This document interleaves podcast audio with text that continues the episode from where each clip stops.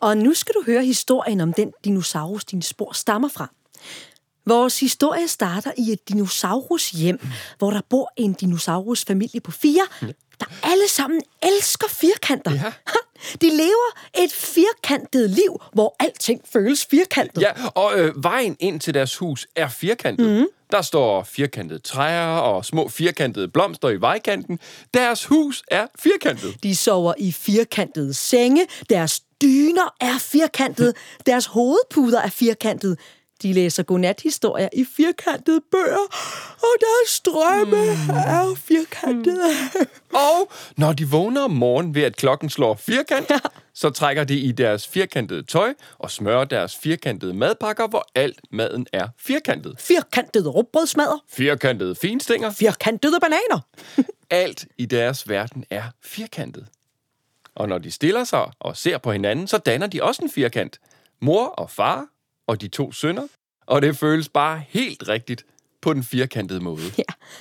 Øhm, Men en dag får moren sådan en underlig, uh, ufirkantet fornemmelse i maven, Øh, Hvad er der galt? siger faren. Men det ved moren ikke, for hun har aldrig haft det sådan før. Og, og bum, Wow. så lægger hun et kugle rundt æg. Siger det runde æg, og ud kommer der en lille dinosaurus, lille søster. Nå. Åh, var hun sød. Ja. Hun er helten i vores historie. Og det er hendes krop, du finder spor fra i dag. Hende kalder de for Dina. Hele sin barndom prøver Dina at finde sin plads i familiens firkant.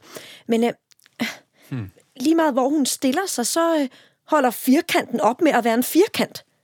Hele verden er én stor firkantet kasse, siger hendes mor og far. Og hvis du går for langt hjemmefra, så falder du ned. Hvordan ved I, at hele verden er firkantet? spørger Dina. Ja, det, det ved vi bare, siger hendes far. Jamen har I da set hele verden? Nej, selvfølgelig ikke.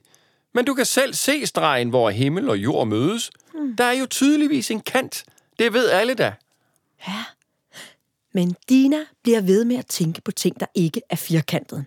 Og en tidlig morgen beslutter hun sig for at gå ud til stregen, hvor himmel og jord mødes, for at se, om verden virkelig er firkantet. Så Dina går ned i det firkantede køkken, smører sig en firkantet madpakke og lister ind til hendes forældres firkantede soveværelse og visker meget stille, vi ses.